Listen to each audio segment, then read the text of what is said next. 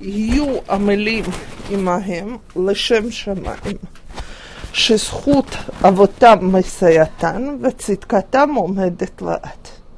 ואתם, מעלה עלי, אני עליכם שכר הרבה, כאילו עשיתם.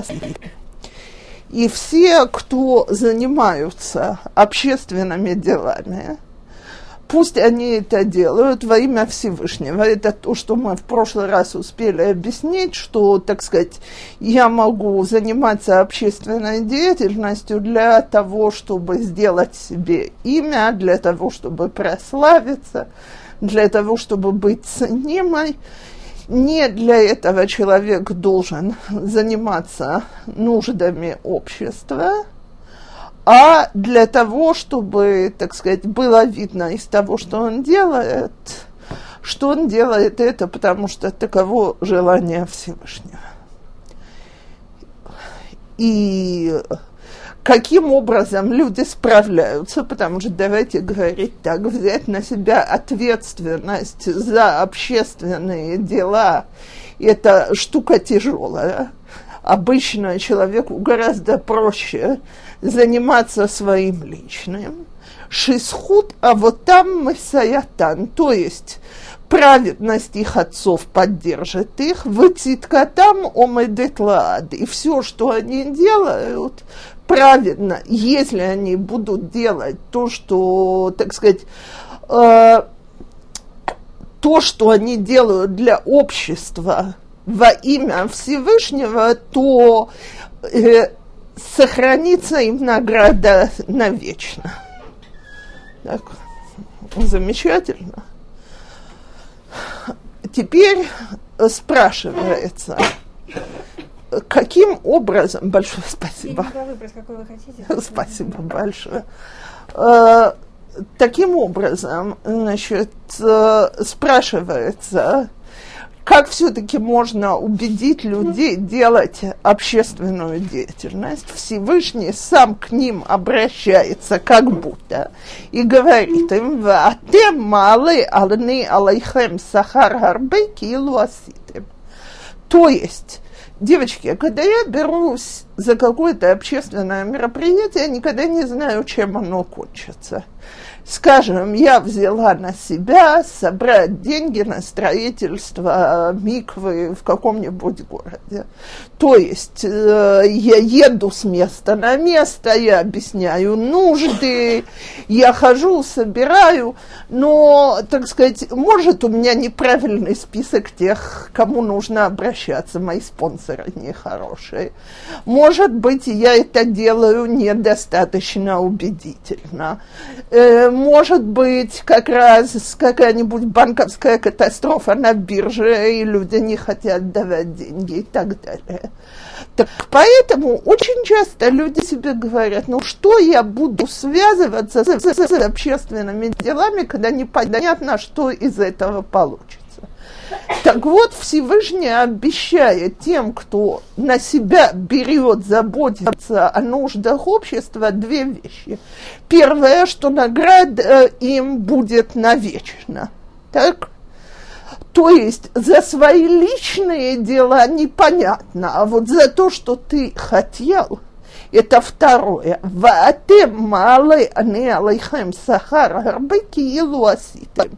Даже человек, который занимается общественными нуждами и помощью другим, ничего в конце концов не получилось или получилось гораздо меньше, чем планировали, так Всевышний обещает, все равно награда ваша будет такая, как будто вы все сделали. Так? И это уже, конечно, стимул браться за эту общественную работу, потому что непонятно, сможем или не сможем. Теперь к тем же людям, которые берутся за общественную деятельность, продолжает Мишна Гимел, и Рабан Гамлиел говорит следующую вещь. Геву захирин бершут. שאין מקרבין לו לאדם אלא לצורך עצמן, נראים כאוהבים בשעת הנתן, ואין עומדים לו לאדם בשעת רקו. остерегайтесь властей, потому что они не приближают к себе человека, а только просто так не приближают к себе человека, а только для собственных нужд. Они, власть выглядит, что она любит человека, когда ей нужно им попользоваться, и они не помогают человеку, когда у того трудный час. Значит, более реальной картины того, что происходит, чем эта Мишна тут изображает, просто трудно придумать. Когда смотришь, как власти возносят людей, которыми, которые им нужно, и пользуются. И, кстати, это не только у евреев, это везде, так? значит, и пользуются ими, пока больше нету в этих людях нужды, а тогда эти люди, когда у них возникают какие-то проблемы, и они хотят помощь, что-то такое, про них забывают. Я могла бы тут привести кучу исторических примеров, но меня поразило толкование Арабионы на эту мишну. То есть, значит, понимаете, ее когда читаешь, говоришь себе, ну то, так сказать, Тана нам Тана, то есть автор Мишны, нам дал просто реалистическую картинку происходящего. Так и напомнил об этом. Так вот, говорит Рабиона такую вещь, что получается, что, собственно говоря, это Мишна – которая критикует, и кажется по первому взгляду, что она критикует органы власти. И он говорит, ни в коем случае нельзя эту мешну так толковать. Почему? Потому что если бы не было органов власти, люди вообще не могли бы существовать. Они для нас первая необходимость, они организовывают нам жизнь, они, так сказать, помогают нам соблюдать закон и порядок, которые мы бы сами не соблюдали. И самое главное, извините, а зачем мы им вообще сдались? То есть то, что Рабиона говорит, он говорит так, именно власти вроде меньше всего нуждаются в том, чтобы подлизываться к человеку. То есть зачем им приближать к себе человека, когда они им пользуются? Они могут ему просто приказать, и все, у них гораздо больше силы, чем, чем у кого-то. То есть, когда кто-то использует человека для своих личных нужд. Ну, это еще понятно, почему он ему, так сказать, дает хорошее отношение, когда он в нем нуждается и забывает о нем, когда он ему не нужен. Но именно власти, они должны быть более объективны. На самом деле это ситуация, которая происходит все время. Так вот, говорит Раби Йона, что власть – это просто то, тот орган, который человек получает свою награду или свое наказание от Всевышнего. Когда Всевышний хочет наградить человека, он делает так, что власти его приближают и дают ему пользоваться всякими благами. Когда Всевышний хочет наказать человека, он делает так, что власть о нем забывает – и, э, значит, и властвующие даже не пытаются ему помочь, а иногда и вроде бы с точки зрения властей безвинно наказывают его. Так вот, на все это Рабиона говорит, что именно про власть сказано, что они не распоряжаются сами собой. Есть такой посуд «Лев Малахим Весарим Баядашем», а э, сердце царей и министров в руках у Всевышнего, а здесь он приводит еще один посук. Э, Пилгей Маим, Лев Мелех, Баяд Ашем. Это сказано в Мишле, Шломо Амелех говорит. Пелег Маим – это струйка воды, ручеек воды, который вытекает из источника. Так вот, как такой ручеек воды, так сердце царя в руках у Бога. То есть точно так же, как такой ручеек направляется туда, куда так, топографические условия места его склоняют и так далее. Он недостаточно силен, чтобы пробить себе собственный путь, так власть, э, так сердце царя в руках у Бога. Всевышний его склоняет делать то, что он хочет. Если кто-то хочет о нашей современной политике, то, видимо, мы, мы заслужили сейчас как народ не одно наказание, которое вдруг наши израильские власти начали опускать на наши бедные головы. И путь бороться с ним, если понимать правильно то, что говорит Рабиона, это не кидаться на демонстрации, а делать чего? Это так, немножко актуальнее.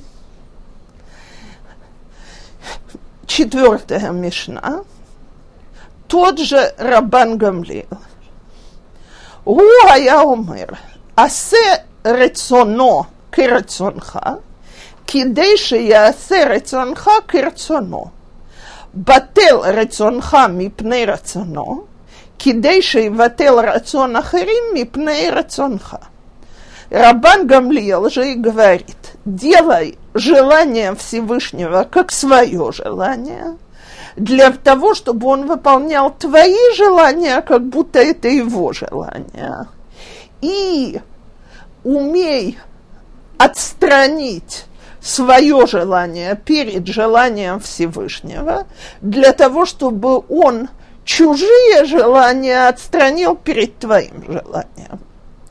Так вот, значит, э, наши толкователи э, спрашивают, что значит делай свое желание, делай его желание как свое желание. И отвечают, что обычно, когда нам что-то хочется, Ого, как мы умеем этого добиваться и как нам не мешают никакие трудности. Знаете, курящий, которому приперла сигаретка в 12 часов ночи, выскакивает в машину и начинает объезжать город и искать, где есть открытый магазин, чтобы можно было купить пачку сигарет. Так вот, человек, который хочет делать желания Всевышнего, так как он делает свои, по параллели нужно сказать, что это человек, который выпрыгнет в машину в 12 часов ночи, если он не молился Маре, и будет искать, пока не найдет меня. Естественно, когда у человека вот такая страсть неостановимая выполнять желания Всевышнего – тогда и Всевышний реагирует на желание человека, как будто это его желание. И все истории, которые мы обычно рассказываем, так сказать, о чудесах, которые делает Беркат Цадик, браха праведника, это, собственно говоря, вытекает отсюда, что человек, который живет желанием Всевышнего, он э, Всевышний слышит его желание. Теперь второе толкование, то есть это первый уровень, который Мишна здесь приводит. Постарайся ощущать свои э, с, желания Всевышнего с такой же силой, как свои, то есть с такой же страстью выполняй это все. Другой уровень, более высокий, о котором говорят мы фаршим, это чтобы вообще, так сказать, твои желания совпадали бы с желаниями Всевышнего. Это уже, конечно, высший класс. То есть не то, что, чтобы тебе надо было бороться с собой для того, чтобы выполнить волю Всевышнего, а для того, чтобы тебе хотелось самому ее выполнять. Кстати, нет никакого сомнения, что это дело тренировки. То есть человек, который себя приучает постоянно идти по пути Торы и Мицвы, какие-то вещи для него это уже совершенно естественно, нормально, и это его желание. То есть, э, знаете, я, я всегда изумляюсь, когда я слышу, как мне люди говорят, скажем, ну вот как религиозные дети привыкают уступать друг другу, так? То есть вроде естественное, нормальное человека, это поведение для него это отхапать, это брать и так далее.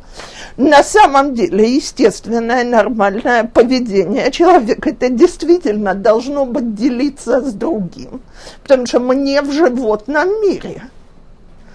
Так, но поскольку э, людей приучили на протяжении, по крайней мере, двух поколений жить только на уровне выполнения своих удовольствий, то любая вещь, которая у них отнимает удовольствие, им кажется как. Так? Теперь человек, который воспитан так, я, скажем, с пяти лет, а я думаю, что многие раньше, у детей уже вообще нет э, сомнения на тему о том, нужно ли делиться или нет. Я очень люблю видеть, как приходят малыши домой с этими, знаете, мешочками с дня рождения, так, и вместо того, чтобы его быстро-быстро по дороге съесть для того, чтобы потом не пришлось делиться, это приносится домой для всех. То есть, когда с самого начала воспитание построено на том, что мы приучаем человека выполнять волю Всевышнего, постепенно он это воспринимает как свою волю. Когда это происходит, Всевышний идет нам навстречу и выполняет нашу, наши желания, как будто это его желание.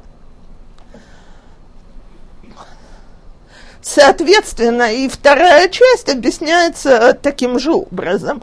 Отмени свое желание перед его желанием для того, чтобы он отменил желание других перед твоим желанием. То есть, когда ты подчиняешь себя его воле, он подчиняет волю других твоим желаниям. Гилаэл говорит, «Ал тифрош мин хацибур, ואל תאמן בעצמך עד יום מותך, ואל תדין את חברך עד שתגיע למקומו, ואל תאמר דבר שאי אפשר לשמוע שסופו להישמע.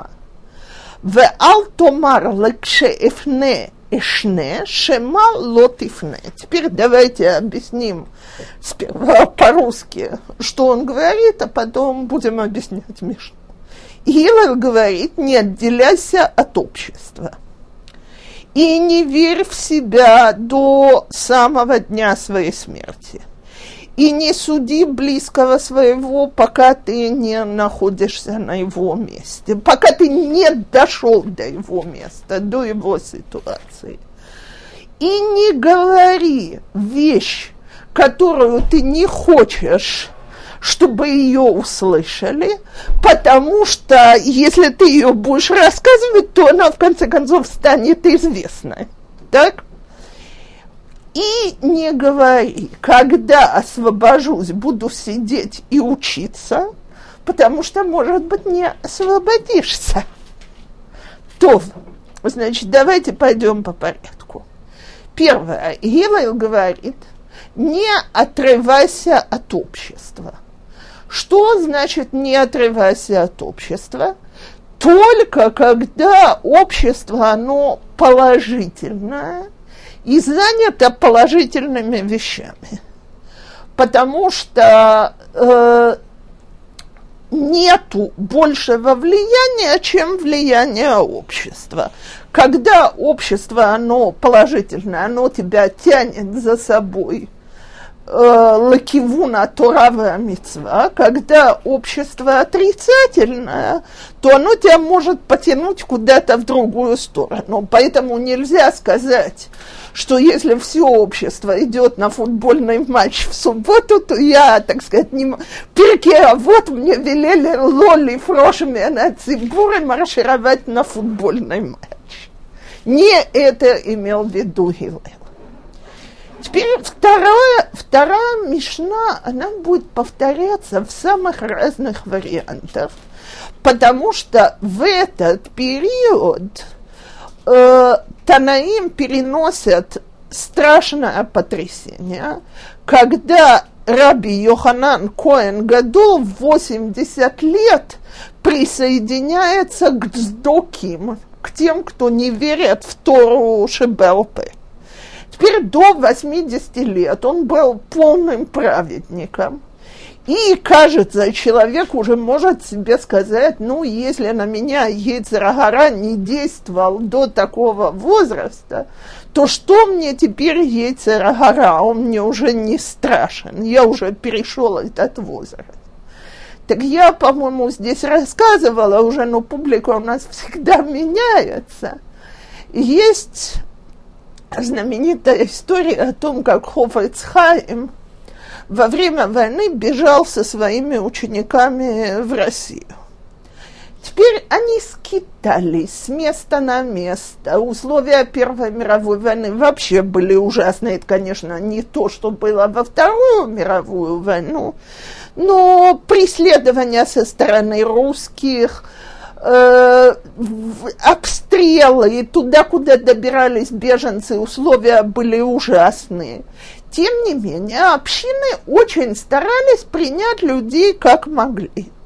Теперь для э, учеников Хофицхайма высвободили синагогу, не саму синагогу, Бейт-Кнесет нельзя спать, высвободили Бейт-Амидраж, разложили там матрасы или одеяло или еще что-то, и все спали на полу.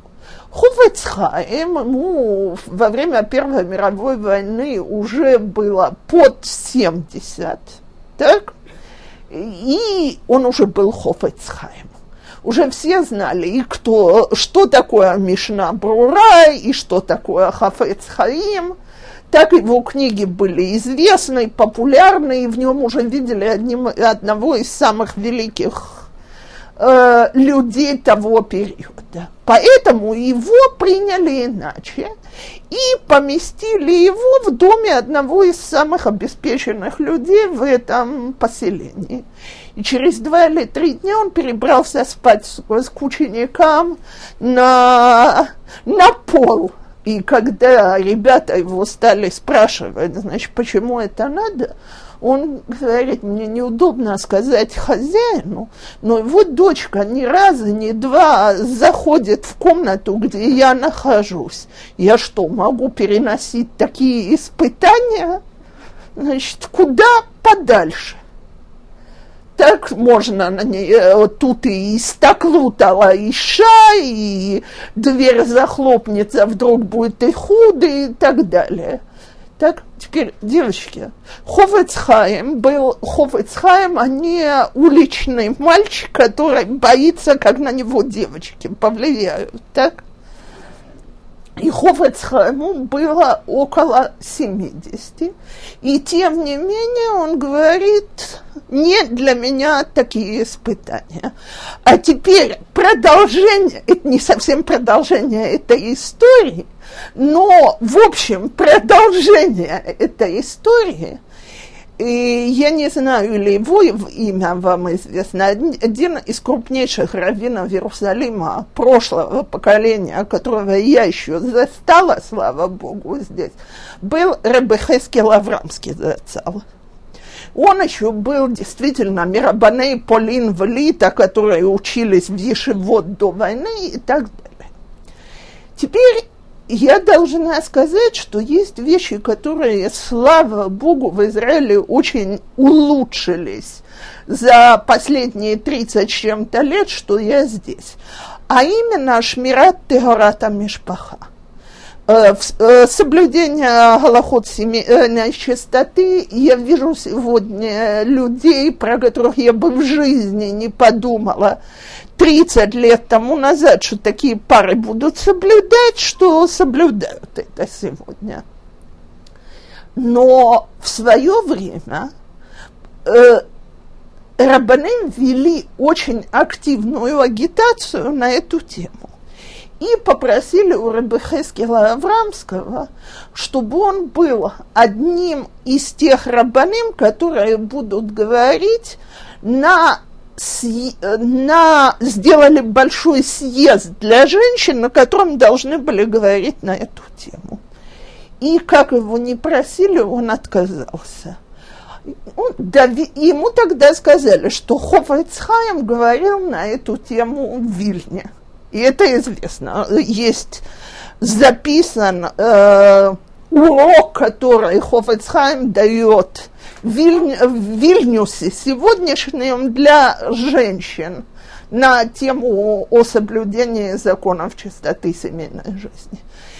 И Реберский Аврамский, так сказать, а ему было опять-таки 75, что-то такое – он смутился, он говорит, я знаю, что Хофецхайм это делал. Ну где Хофецхайм, а где я? Они, а Катан, где я, так сказать, на моем уровне? Знаете, всю жизнь остерегался смотреть на женщин, остерегался всего, что с этим связано. Пожалуйста, не надо на старости лет ставить меня перед такими испытаниями. Я готов написать браху для всех женщин, прочтите ее от моего имени. Ну, пожалуйста, не посылайте меня на такие испытания. И я в свое время, вот это я уже видела своими глазами, была просто потрясена. И я думаю, э, что мой склероз на имена становится кошмарным одну секунду. То, ладно, я через секунду скажу, а, Равганс, ну, камован, так, э, который живет здесь, на Паним Мейрот, он ученик Рабшлама Залман Ойрбаха Зацал, и один из тех, кому Рабшламе Залман поручал заниматься Тегората Мишпаха.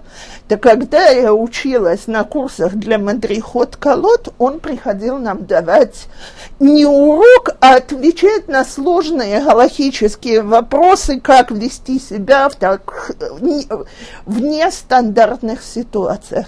Что меня потрясло, я не могу забыть, человек стоял перед нами два часа с закрытыми глазами не, вы знаете, что такое говорить к публике, отвечать на вопросы и не открывать глаза на секунду? Я вышла, я все-таки лектор, я знаю, насколько мне необходимо видеть лица, реакции. Ничего не существует, существует его долг по Галахе – и не ставить себя перед испытаниями.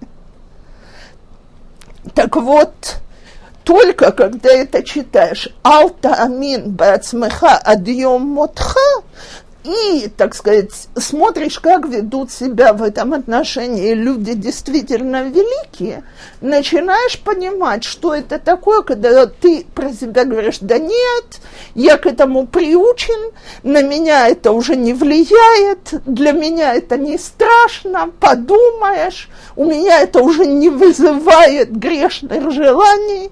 Приходит Мишна и говорит, дорогие, такого не бывает. Не верьте. Самим себе не верьте. Одну секунду. ואל תדין את חברך עד שתגיע למקומו. Не суди э, друга своего, пока ты не будешь на его месте. И если бы я у вас хотела давать курс о том, как избавиться от лошона Гаравы Рехилут, так э, курс, который мне самой себе было бы не вредно дать, вот здесь вот самый главный, один из самых главных принципов этого курса. Не суди другого, пока ты не оказался на его месте. И говорят наши толкователи, бым ад лемекомо мамаш. То есть, это очень непросто, потому что если я говорю про себя «п», я была в такой ситуации, и это на меня не повлияло, я вот не делала такое, как он делал. Так? Извиняюсь, это неправда, я не была в его ситуации, потому что я другой человек. И на меня эта ситуация влияет по-другому. То есть есть толкователи, которые говорят, что в принципе это говорит, ты вообще не можешь судить о другом человеке, потому что ты никогда не бываешь точно в этой ситуации, точно на его месте, и ты не можешь сказать, я бы так себя не вел, потому что там ты не был. Это первое.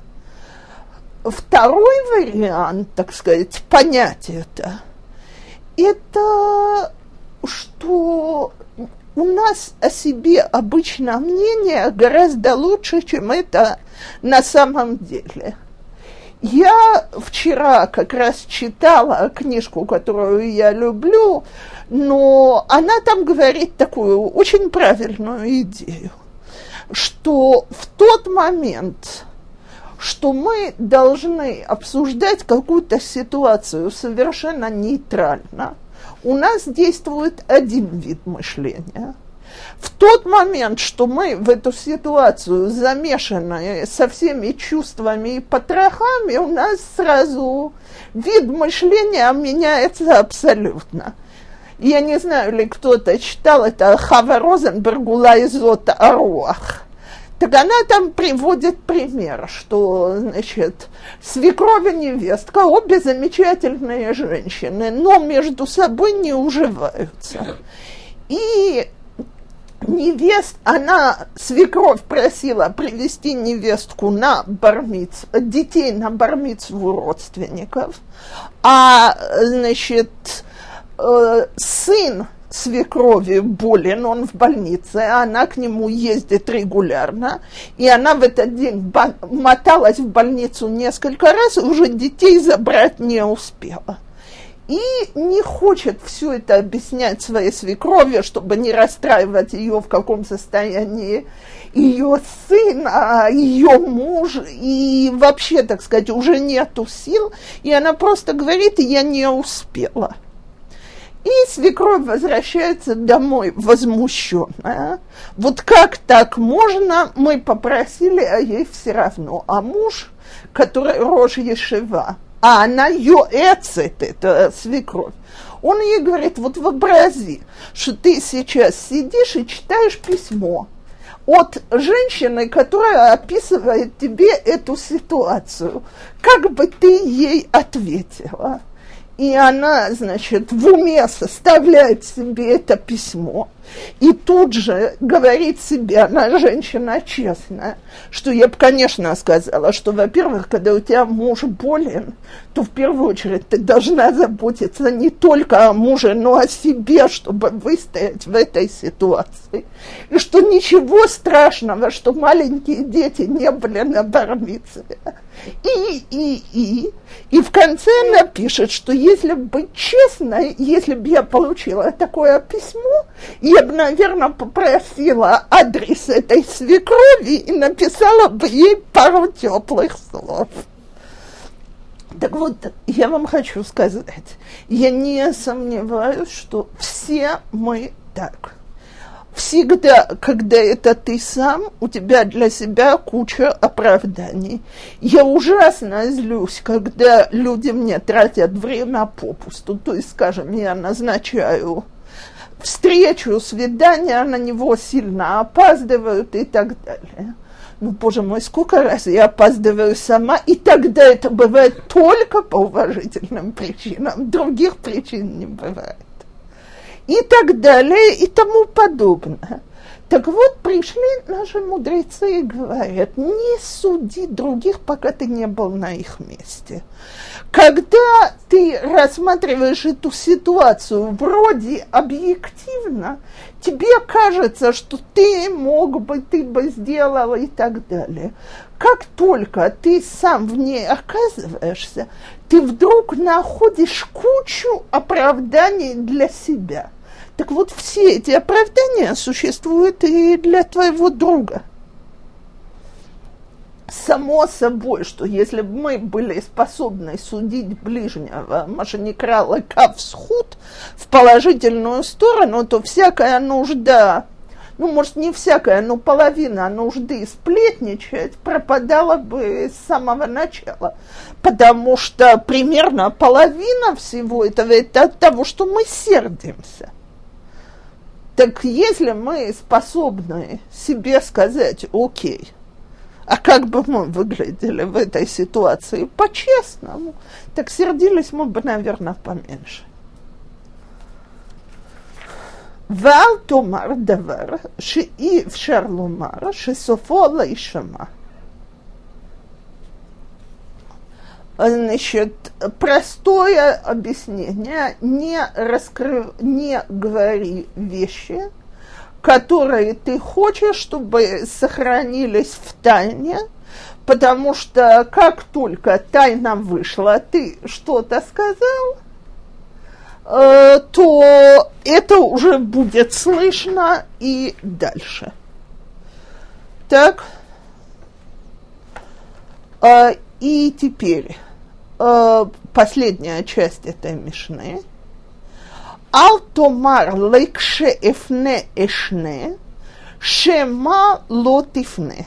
Не говори, когда освобожусь, буду сидеть и учиться, потому что, может быть, просто не освободишься. Теперь Гилел в этой э, говорит великую вещь. У нас все все положительные планы, не то учеба Торы, это само собой. Но вообще все положительные планы, они всегда откладываются, когда мы будем свободны. Например, когда я буду свободна, каждый день буду учить э, перек из Нави, или перек из Парашата Шево, или Мишну из Перкея, вот и так далее. Так, так вот, говорят, не говори это, потому что, э, может, у тебя не выработается это свободное время. А, значит, я бы сказала, не то, что может, оно у тебя никогда не выработается. Потому что любая вещь, э, делаем мы ее ли, или нет, это зависит от того, насколько важной мы ее считаем. Я совершенно не, я это здесь уже говорила, и совершенно не в шутку. Когда я решила, что я действительно один раз хочу выучить перке вот. Я, кстати, каждый год себе в Быткуфата сфера говорю, ну, в этом году по шабатот, длинные шабатот, я сяду и выучу. Нет никаких сомнений и так далее. В общем, в конце концов, я поняла, что единственный метод выучить их – это объявить, что я преподаю в этом году в перке, а вот теперь у меня свободного времени больше нет. Теперь это моя обязанность готовиться к уроку. Сразу перке, а вот легли на стол, и я сразу стала учить. И так это любая вещь. Все, что мы себе обещаем, что мы сделаем хорошее и прекрасное, когда мы освободимся, мы, мы не освободимся. Поэтому давайте просто впишем это хорошее и прекрасное в наше расписание. У меня когда-то была преподавательница, которая говорила, что когда человек говорит «я очень хотел, но», это значит, что он не очень хотел. Потому что если бы он очень хотел, то он бы не говорил «но». Но она только, когда мы не очень хотим. То, Мишна Гей тот же Гилел. הוא היה אומר, אין בור ירחת, ולא עם הארץ חסיד, ולא הביישן לומד, ולא uh, uh, הקפדן מלמד, ולא כל המרבה בסחורה מחכים. ובמקום שאין אנשים, השתדל להיות איש. Тот же Гилел, он говорит так, не может быть невежда, то э, тяжело переводить эти слова. Бур в Амгарец – это два уровня. Бур – это полный невежда, который никогда ничего не учил. Амгарец – это человек, у которого есть примерные знания э, о Торе, о Митцвот, но они не углубленные, четко не знают и так далее. Так вот, Гилел говорит, бур не может быть ирехет.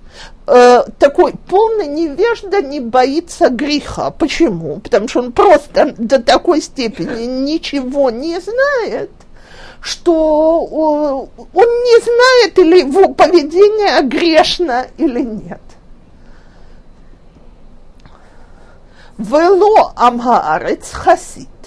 Амхаарец это уже другой уровень. Он знает основы, но Хасид – это человек, который… Это не тот, кто с песнями из Штрань уходит. Хасид – это человек, который мит хасед им коно, то есть делает больше, чем Всевышний от, от него требует. Поскольку у этого человека, который амгарец, нет четких понятий о том, что Всевышний от него требует, он не знает, где кончается, где начинаются мицвод, так? Что мецва, а что хорошее поведение, а что куда, он не может дойти вот до этого уровня, что он будет выполнять волю Всевышнего больше, чем э, э, больше, чем то, что он знает, скажем так. Теперь э, в то время, э, смотрите, надо сказать, что сегодня вообще нету амей арацот среди религиозной публики на том уровне, на котором это было тогда.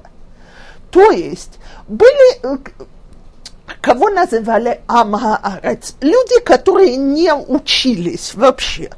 Так они жили на земле, работали на пропитание и не уделяли времени учению Тору. Поэтому есть куча галахот – в чем не полагаю, Талмит Хахам не полагается на Амгаарец. Например, я думаю, вы знаете, что они тогда соблюдали всякие тумот в Теорот, так? Э, то есть э, были вещи нечистые и чистые, и нельзя было, чтобы человек оскверненный при, э, дотрагивался до еды не оскверненной, потому что этому он ее осквернял так Талмидей Хахамим не ели у Амей Арацот. Не, считалось, что на них нельзя полагаться. С другой стороны, значит, высказывания на тему, что такое Амгарец, вот все-таки, что они, да, богобоязненные, что Амгарец не врет по субботам. Если он что-то говорит в шаббат, на него можно полагаться обещает что-то и так далее.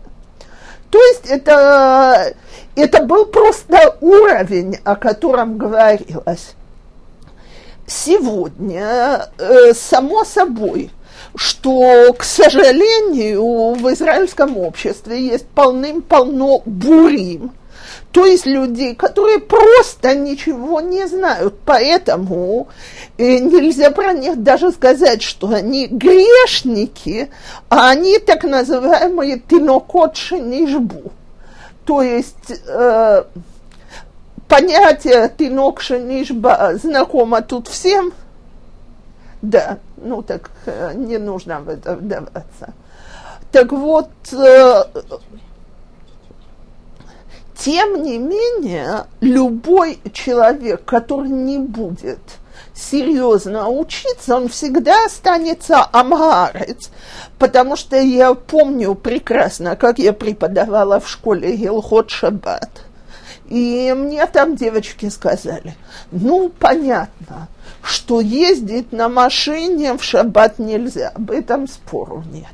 Но понапридумывали всякие глупости, что причесаться нельзя. Так теперь, э, с точки зрения Торы, это абсолютно то же самое. И тут, и тут человек переступает через э, один, э, э, через лав э, в Торе, через запрещение Торы. Одна из 39 малоход, запрещенных в шаббат. Но в тот момент, что человек это никогда не учил, так, ну, понятно, что ехать на машине – это нарушение субботы, но просто причесаться – это какие-то мелочи. То есть нет возможности э, выполнять Тору как следует, без того, чтобы человек ее постоянно и углубленно учил. И сразу же к учебе.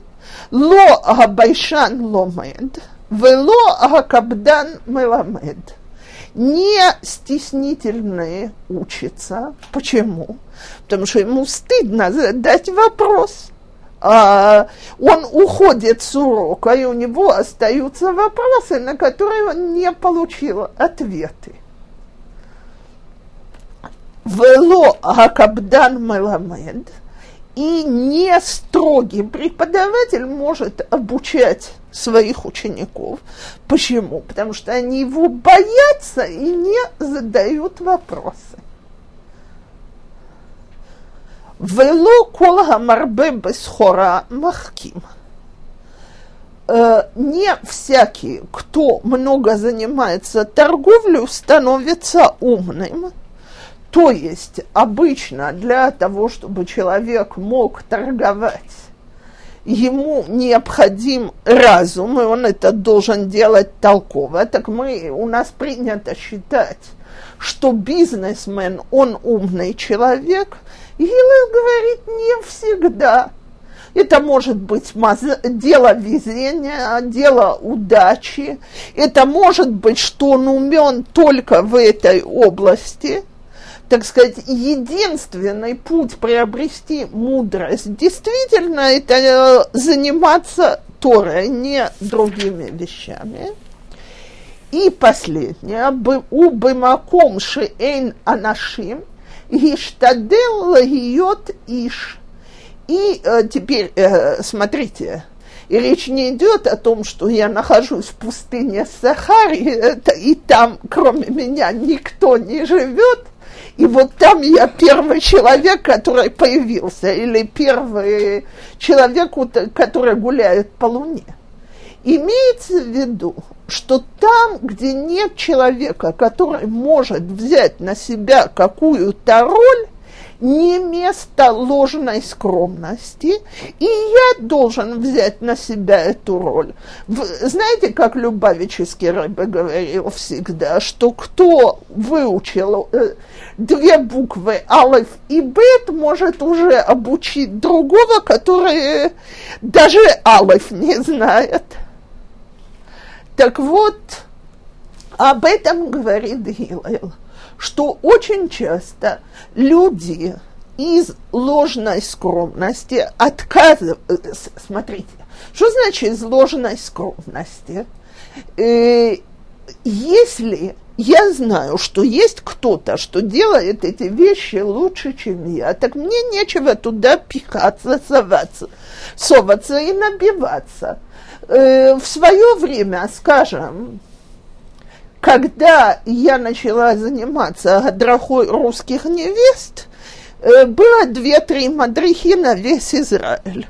Так когда мне предлагали заниматься с невестками израильтянками, я сказала, нет, я знаю, что есть очень уважаемые рабаниот, которые это делают, у которых я сама училась, которые другого класса, чем я. Что я буду пихаться? но в своем кругу гаманы рабанит? Так, э, так э, Э, с другой стороны, в этом году меня попросили в школе, чтобы я взяла себе Илхот Шаббат. А я пошла к раввину мужчине, который преподает в нашей школе, и поменялась с ним уроками и материалом, потому что я ему сказала, я же говорю, не могу на каждый вопрос отвечать, мне нужно об этом будет спросить раввина. То есть там, где есть кто-то, кто может сделать вместо тебя, там будь скромный, не пихайся. А в бымаком, что ты наиболее знающий или тот, который может это сделать лучше других, может не всегда лучше э, всех, так сказать, может это не будет идеально, но это будет, а иначе не будет. Будь там человеком, там это ложится на тебя, там ты тот, на ком это ответственность. То на сегодня мы закончили.